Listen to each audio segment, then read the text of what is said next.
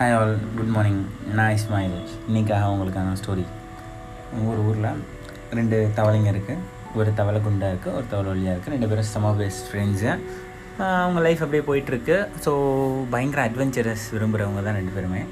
ஒரு நாள் என்ன ஆகுது அப்படின்னா ஒரு ஆள் வந்துட்டு ஒரு வாளி வைக்கிறான். ஸோ அந்த வாலியை பார்த்தோன்னா இவங்க ரெண்டு இந்த ரெண்டு தவளைங்களுக்கும் க்யூரியாசிட்டி இந்த வாலி என்ன இருக்கும்? ஸோ வாலிக்குள்ளே என்ன இருக்கும்? நம்ம எட்டி பார்க்கலாமே அப்படின்னு போயிட்டு எட்டி பார்க்க போதுங்க. அந்த ஹைட்டாக இருக்கனால ஜம்ப் பண்ணுதுங்க.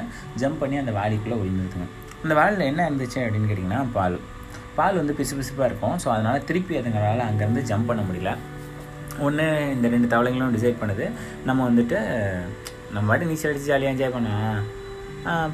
எவனாவது வந்து நம்மளை காப்பாற்றுவான் அப்படின்னு சொல்லிட்டு நீச்சல் அடிக்குதுங்க. நீச்சல் அடிக்குதுங்க நீச்சல் அடிக்குதுங்க நீச்சல் அடிக்குங்க நீச்சல் அடிக்குதுங்க.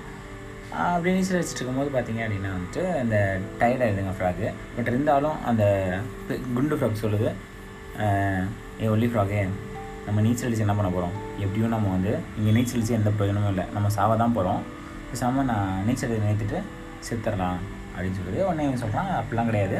யாராவது ஒருத்தன் வருவான் நம்மளை காப்பாற்றுவான் கொஞ்சம் வெயிட் பண்ணு. அப்படின்னு சொல்லுது. சரி இதுவும் நீச்சல் அடிச்சிட்ருக்கு மெதுவாக நீச்சல் அடிச்சிட்ருக்கு. ஒரு ஸ்டேஜில் வந்து இதால் நீச்சல் அடிக்க முடியல. ஸோ சொல்லிடுது நீ என்ன முட்டாள்தனமாக இருக்க? நான் வந்துட்டு விட்டுற போகிறேன் என்னால் முடியலை அப்படின்னு சொல்லிட்டு நீச்சல் அடிக்க நிறுத்திடுது மூழ்கி செத்துறது அந்த குட்டி ஃப்ராக் வந்து ரொம்ப அந்த ஒல்லி ஃப்ராக் வந்து ரொம்ப கஷ்டமாக போயிடுது. ரொம்ப ரொம்ப கஷ்டமாக போயிடுது. என்னடா அது இவன் வந்து கிவ் அப் பண்ணிட்டானே விட்டுட்டானே நம்ம வந்துட்டு விடக்கூடாது. இவன் செத்துக்கிட்டானேன்னு கஷ்டப்படுது. பட் இருந்தாலும் இந்த இடத்துலேருந்து தப்பிக்கணும் கண்டிப்பாக உயிரோட தப்பிக்கணும் அப்படிங்கிறது மட்டும் இதுக்கு ரொம்ப கான்ஃபிடென்ட்டாக இருக்குது கண்டிப்பாக யாராவது வந்து காப்பாற்றுவாங்க அப்படின்னு தோணுது.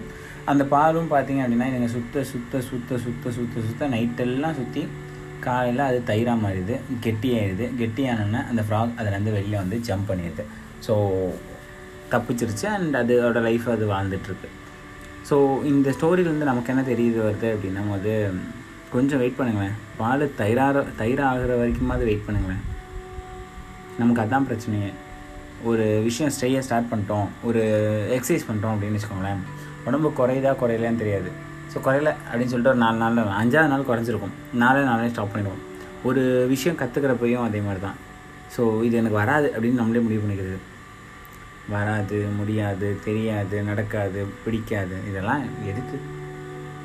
இதெல்லாம் முட்டாள்களுக்கான வார்த்தை எஸ்கேப் பண்ணுறவங்களுக்கான வார்த்தை. நமக்கான வார்த்தை இல்லை.